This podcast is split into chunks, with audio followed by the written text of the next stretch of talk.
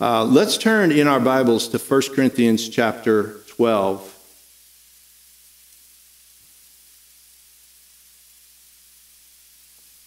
Last week, we looked at the fruit of the Spirit, and this morning we're going to consider the gifts of the Spirit.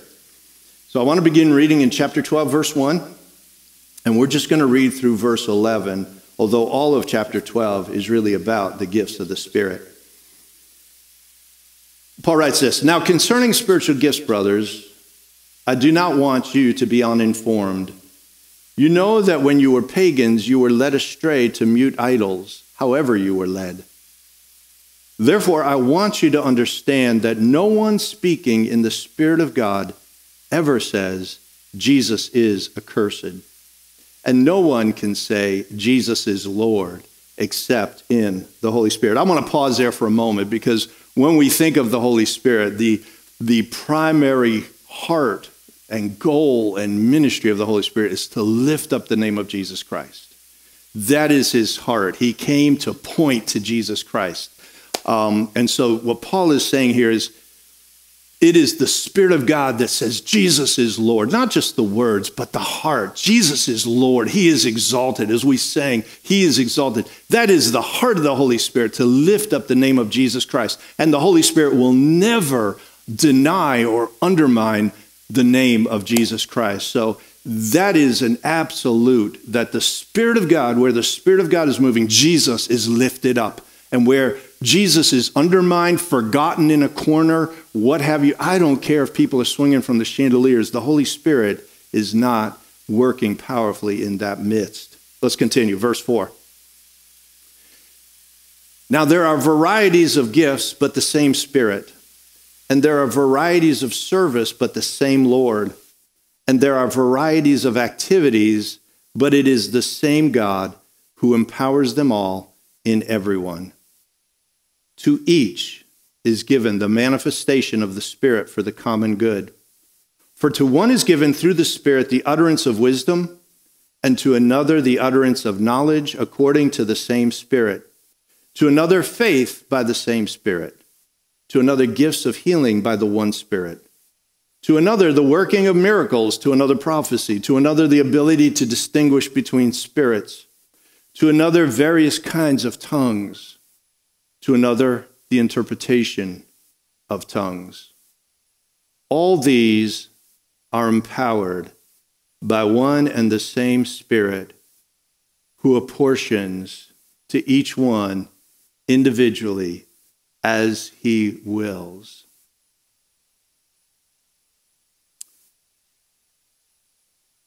When we consider the gifts of the Spirit, it seems to me the first question that we need to address is the question Are the supernatural gifts of the Spirit for today? Are they even operational today? There are teachings that say that the gifts of the Spirit were for the first century church only that they were given, intended by God to kind of power boost the early church, to give them that added power boost, to get the church up and running, to start the church with power. But God never intended for the gifts of the Spirit to continue. And so the teaching goes that when the apostles died, so did the supernatural gifts. Now, we could spend an entire message easily and more on that question, but I just wanted to take a quick look at the primary scriptural support that those who believe that the, that the, uh, the gifts passed away with the um, early church, the primary scriptural support they turn to is 1 Corinthians chapter 13. So just one chapter later than where we are now. Verses 8 and 13 through 13. This is the only passage, there is no passage other than this one that says the gifts are going to pass away, that they're done, that they're, they're temporary. There is no other passage, if you're looking in the Bible to say, where does it say that? This is the passage that they turn to. And the big question here is what is the day, what is that one day when the gifts will pass away? So let's read verses uh, 8 through 13 in 1 Corinthians chapter 13. Paul writes, Love never ends. As for prophecies, they will pass away. As for tongues, they will cease. As for knowledge, it will pass away. For we know in part and we prophesy in part. But when the perfect comes, the partial will pass away. When I was a child, I spoke like a child. I thought like a child. I reasoned like a child. When I became a man, I gave up childish ways. For now we see in a mirror dimly, but then face to face. Now I know in part, then I shall know fully, even as I have been fully known. So now, faith, hope, and love abide, these three. But the greatest of these is love. A couple weeks ago, we talked about the importance of tethering the gifts of the Spirit to the fruit of the Spirit, the character of Christ in being formed in us to the charismata or the grace gifts. But here, Paul says, he does say that tongues and prophecies and knowledge, which I think means a word of knowledge, will one day pass away. They aren't permanent, they aren't meant to last forever.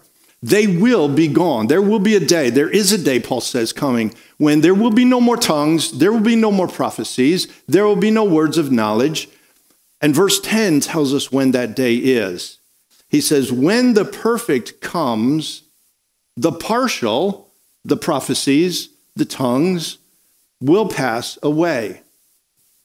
The supernatural gifts of the Spirit will end when the perfect comes. The question is, what does Paul mean when he says the perfect? What does that mean? Those who are in the cessationist background teach that the perfect is the completion of the canon. When the scriptures were completed, that is when the, the perfect, in the sense of we have the full revelation of God, came. That is, that is that teaching. To me, there are a couple of reasons why that is very hard to believe that's what Paul means here. First of all, it's hard to square that with Paul's description of the perfect. When Paul describes the perfect, he uses metaphors to describe the difference between the imperfect and the perfect. The imperfect, I am a child. The perfect, I will become a man or an adult. The imperfect, I see through a mirror dimly. The perfect, I will see face to face. The imperfect, I know in part. The perfect, I will know fully, even as I am fully known. Now, if, if what Paul has in mind by the perfect coming is the completion of the canon, then what he is saying here is that he was a child, we are adults in, in his metaphor. That he saw through a mirror dimly, but we see face to face. That he knew in part, but we know fully. And it's hard to believe that Paul was a child, and, and by that metaphor, I am a man, that he knew in part, and I know fully.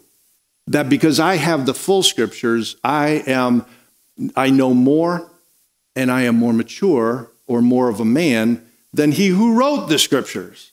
That is hard for me to square. Um, the other thing that I find, um, in, in a respect of you, I understand people are wrestling through scripture uh, so there's no disrespect meant here. But the other, the other reason that I believe, I believe what Paul is saying here is not the perfect, it doesn't refer to the canon being completed, but the day when Jesus returns and sets up his kingdom, when everything is made perfect. And so, you know, some they point and they say, well, it's gender neutral. That's because Paul isn't just talking about Jesus when the perfect one comes. He is talking about that. But when the perfect one comes, he will set up the perfect, which means his kingdom, that everything will be perfect, everything will be mature, everything will be complete. And when that day comes, we will no longer see through a mirror dimly. We will see face to face. We're not going to know partially. We're going to know fully, even as God knows us through and through. And in that day, we won't need tongues. We won't need prophecy. In fact, I believe what Paul's saying in verse 13 is we won't need faith and hope anymore. All that will abide is love. You don't need faith when you see it all. There is no faith, is that future, what's God going to do? But there's no need for faith at that point in time because we'll have sight. There will be no need for hope because we'll have perfect. There's nothing left to hope for. But in that day, out of faith, hope, and love, we'll only need love, and that will abide forever. There's one more point I want to make before we move on with this. If the gifts were for then and not now, if they ceased, um,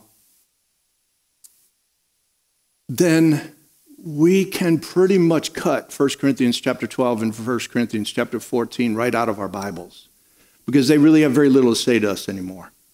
And I, I know that Bible loving people have a hard time, and, and rightfully so, are very uncomfortable cutting whole passages of scripture out and saying this isn't needed anymore, unless there is clear scriptural support for that. Um, but these are instructions how to use the gifts in the church. And if the churches, uh, the gifts are no longer operational, these verse, these chapters are basically emptied of, of meaning. And I, I respectfully disagree with those that would teach that. Okay, let's move on. Very simply, one spirit, many gifts. That's what we see in there. Verse 4, Paul writes, Now there are varieties of gifts, but the same spirit. And there are varieties of service, but the same Lord. And there are varieties of activities, but it is the same God who empowers them all in everyone. I'm so glad Paul writes this because he, what he's talking about is a reflection of the church. The church is a unity of people under Christ and in Christ. But what I love what Paul is saying here, he's referring to the gifts, but it refers to the nature of the church. It's not a unity, unity built on conformity, it's a unity built on diversity. There is variety, there is diversity. Our union in Christ is based on Jesus Christ and the Word of God. Those are our anchors. Those are the non negotiables. Those are what give us unity. We are brothers and sisters in Christ. We believe in the inerrancy of God's word. But now there is, with those anchors, tremendous variety and diversity in the church. Aren't you grateful for that? I, am so glad that there is diversity in the church. God doesn't expect us all to look the same, to sound the same, to be the same, to do the same, to have the same gifts. He has brought variety into the church. And I love that. I love that. So God doesn't expect us all to do the same things or have the same passions or have the same gifts. We shouldn't try to squeeze ourselves into a mold that looks like everyone else or squeeze others into a mold that looks like us. We shouldn't put pressure on ourselves to be something we're not called to be. God has gifted you in a unique way to serve Him and the church, there is one Spirit and a variety of gifts. The Bible underlines this truth that all Christians have a spiritual gift. Every Christian has a gift given by the Holy Spirit to empower us to glorify God and make an eternal difference in this world. It may be a difference that never hits the headlines, never gets noticed by most people, but God notices. And God sees the difference that He does and He achieves through you, through me, through us using the gift that the Holy Spirit has given to us. But no Christian is left out. And Paul's very intentional about that. Verse 6 says God empowers the gifts in everyone. Everyone. Verse 7, he says, to each, to each, not to some, to each is given the gifts. And verse 11 says the Holy Spirit apportions the gifts to each individually. So if you're not sure what your gift is or what to do with that gift, we're going to close with a few practical thoughts based on Paul's very singular encouragement. But what I want to encourage you to realize right now, I want you to just kind of get this in your heart if you haven't already, and reinforce it in your heart if you have. God has gifted you. God has given you a gift, a gift to bless and serve and build up the church. You might have more than one gift, but if you're a believer in Jesus Christ, you have a gift. Do not doubt that. Now, the spiritual gifts, Paul writes, are given for the common good and the building up of the church. Verse 7, 1 Corinthians 12, verse 7. To each is given the manifestation of the Spirit for the common good.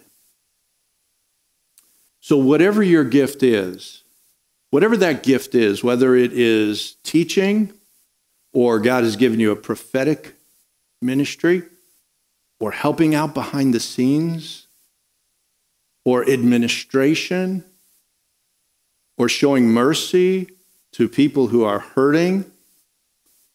Whatever that variety of gift is, the purpose of the gift, Paul says, is for the common good. Our gift was not given to us primarily for our benefit, but for the benefit of the church, for the benefit of others. Chapter 13 anchors us with that. As we talked about a couple weeks ago, the Corinthian church was going off the wall with gifts. They were, they were abusing the spiritual gifts. They were, they were um, basically glorifying people who had the kind of sensational gifts like tongues, prophecy, the more spectacular gifts. And then they were diminishing those that had more behind the scenes gift, like the gift of helps. So they were, they were basically abusing the spiritual gifts. And so what Paul does is, like we said, he anchors the gifts to the fruit of the Spirit as he goes into chapter 13 and, and anchors the gifts of the Spirit to the love of God and to love being birthed in our hearts. Jerry Bridges, in his book Crisis of Caring, points out he says, Do this. He says, Take a piece of paper and write zeros on it. Just write, fill the whole page with zeros. Zero after zero after zero. Fill the page, fill as many pages you want with zeros. At the end of the day, they all add up to nothing. But put a positive number in front of those zeros, and now they have value. Without love, our gifts have no value. And Paul says it doesn't matter. You can move mountains. You could give your body to be burned. You could, you could speak in tongues of men and angels. Without love, all of that, he doesn't say it has some value or little value. He says it has no value at all. But you put love in front of it, and suddenly those zeros have tra- great value. When love is in front of our gifts, those gifts have great value. They are given for the common good, that which is best for the church. That's what is best. Love wants what's best for somebody. That's what love is. It wants what's best, it wants what is good, not that which feels good. Sometimes, parents know this, sometimes you have to withhold something that feels good to your child because you want what's best for them. The gifts are given for the common good, for that which is good for the church. And the common good, I'm going to suggest to you, because I'm pulling from another passage now, the common good is called the building up of the church. That is the primary common good of the church. Jesus said, I will build my church, and the gates of hell shall not prevail against it. Matthew 16, verse 18. I will build my church. And then we go to Ephesians 4, and we see Paul writes about the gifts being given. And here's what he says in verse uh, 7 But grace was given to each one of us according to the measure of Christ's gift. So he's talking about the gift of God given to us, grace gifts. In verse 11, he lists some of those gifts, and he gave the apostles, the prophets, the evangelists, the shepherds, and teachers to equip the saints for the work of ministry for building up the body of Christ. And he goes on to talk about how when each part does its part, the body builds itself up in love. So God has given the gifts. So the fivefold ministry of gifts apostles, prophets, teachers, pastors, evangelists, they are given not to do the work of ministry, but to equip the saints for the work of ministry, so that all of this resounds in a building up of the church. Building, building, building. The church that Jesus says, I will build, he is building through his people, through the Holy Spirit, for the glory of God in love. That's the building, that's the common good. Um, so I, I just want to kind of encourage us to know, you know, the church is the church has taken some some hits recently. Its reputation, and and in many cases, deservedly so. Deservedly so. So there are people who are struggling with the church, people who are disillusioned with the church. There are churches that are doing disillusioning things, and we've got to be honest when that's happening. But I want to just encourage us to know this the church is the only earthly enterprise that has eternal, lasting value. The only eternal enterprise going on on the earth today is the church. Every other institution, every other, inter, every other cause we could give our lives to, I'm not saying they're irrelevant, I'm not saying they're not important or beneficial. The only institution, I hate to use that word, the only enterprise going on today that is eternal in its nature is the church. And we have the great privilege of investing our gifts and our labor and being a part of that building that is going to go into eternity. What a blessing that is. And when we talk about the church, I want to make sure that we're not just thinking of this building and this meeting. Because the church is the people of God being built up. It's not just a meeting. It's not just a formality. It's not just a service. It is the people of God. God's church is being built down the road in this church and that church and the next church. His church is being built around the world. His church is being built in, in big buildings with lights and cameras and all that. His church is being built in little huts, in little living rooms. So when we talk about the church, I don't just mean a particular thing. I mean, there's a variety of ways that we can be working and our gifts can be working to build up the church. If you share Jesus Christ with a coworker, Jesus can use that to build up his church in an intense way, in an amazing way.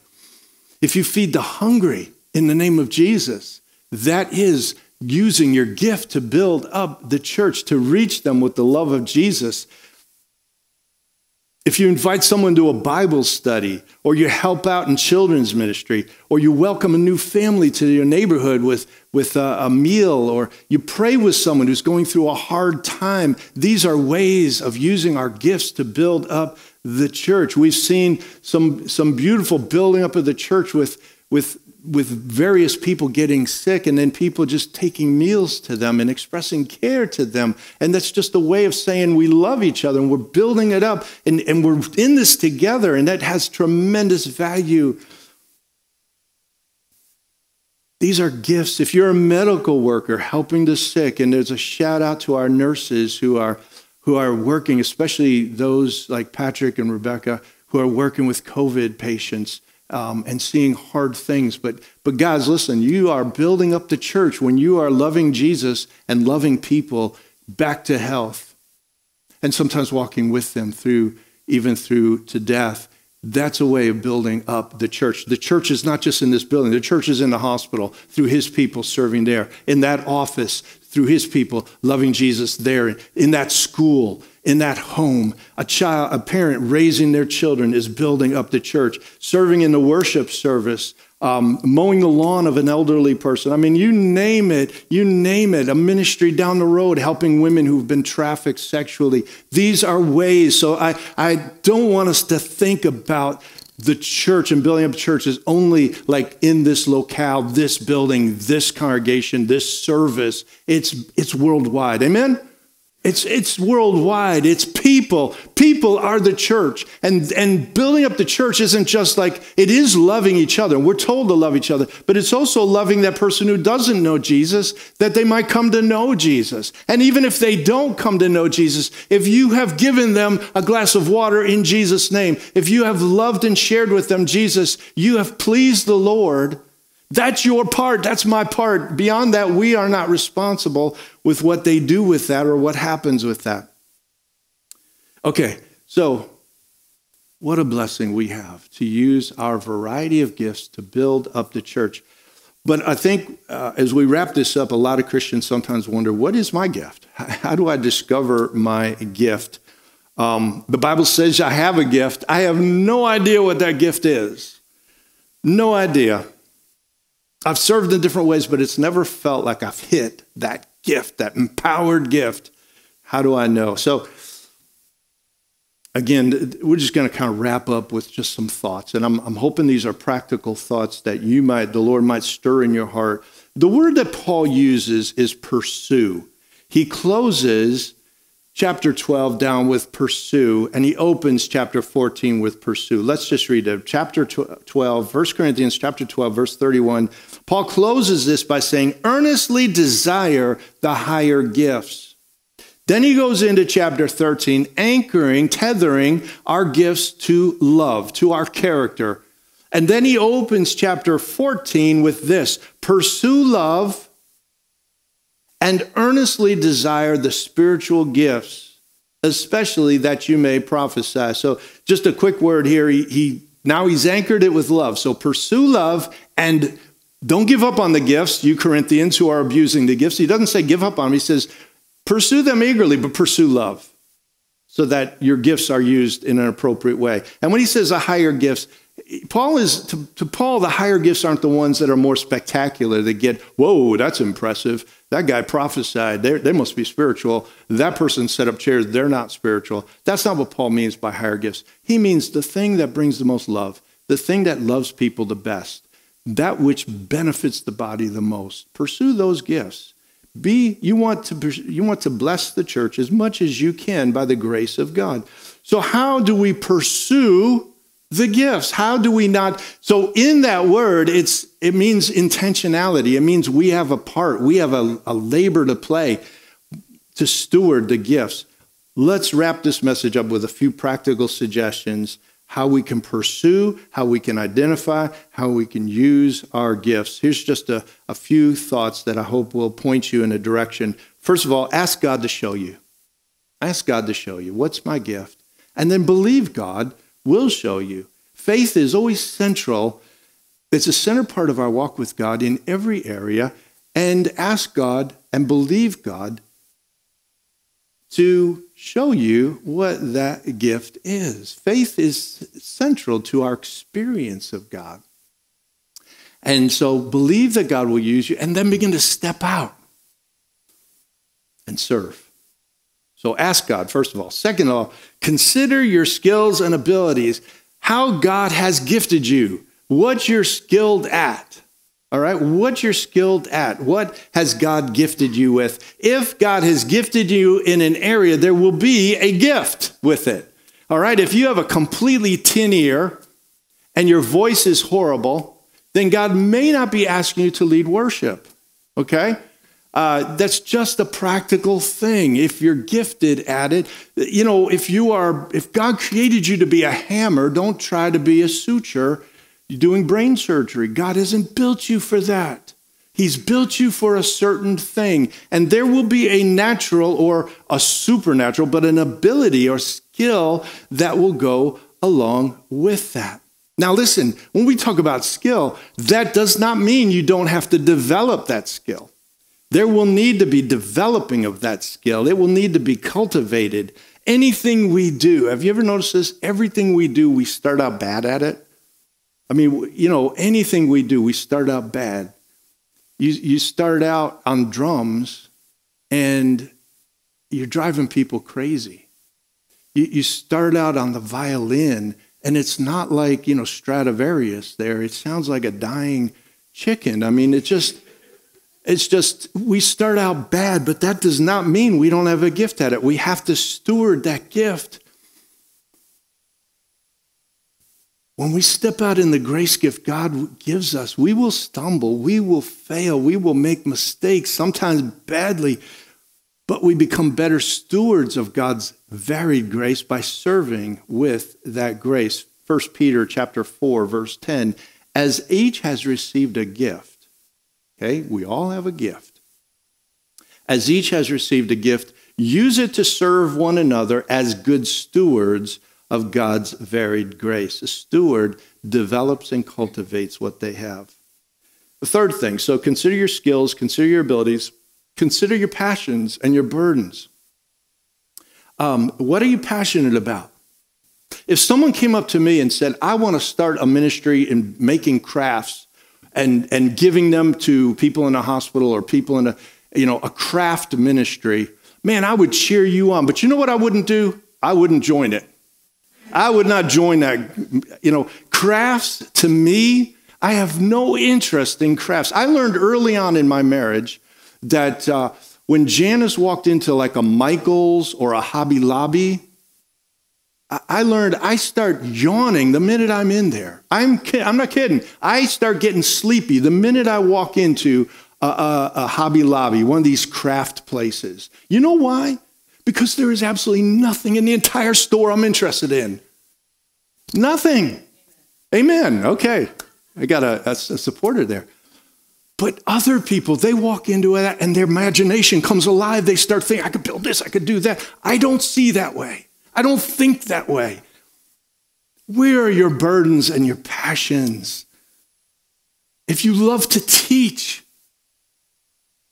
maybe God's called you to be a teacher. Does that light your fire? If you think, I'd hate to teach, maybe God hasn't called you to be a teacher. Uh, I, we had a, there was, well, I won't even get into that. um, well, now I'm going to because you're going to be wondering, what was I going to say? Uh, there was a young guy who, who uh, was pastoring, and it turns out he loved to teach, and he was good at it. You know what he didn't like? He didn't like people. He didn't like people. Pastor, a pastor who doesn't like people has got a, a somewhat limited uh, range, you know. Um, and so he he pastored for a short while and then realized that's not what God called him to. You know, he went he went to like a Christian university. He's teaching. Bang. You don't have to change who you are. You just got to find out where God's called you to be. If you have a prophetic ability, and uh, you know, maybe we should take a whole Sunday to talk about prophecy and tongues because they step out. But if you sense things and you tend to be accurate, God might have given you a prophetic ability. If there's a strong faith in your heart when you pray for the sick that God's going to heal, God may have given you the gift of healing. There's no gift that's unimportant. If you love serving behind the scenes, I don't want to be up front, but I love setting up chairs. I love doing what it takes to get things together, or you are administrative in your gifts. I love to administrate things, organize things. Those are important gifts. Find what you have passion in and, and go for it. The last thing I want to just share is this consider the needs around you. Consider the needs around you. I have found personally, sometimes God shows us where we're gifted as we respond to a need. God has used needs to direct me more than once.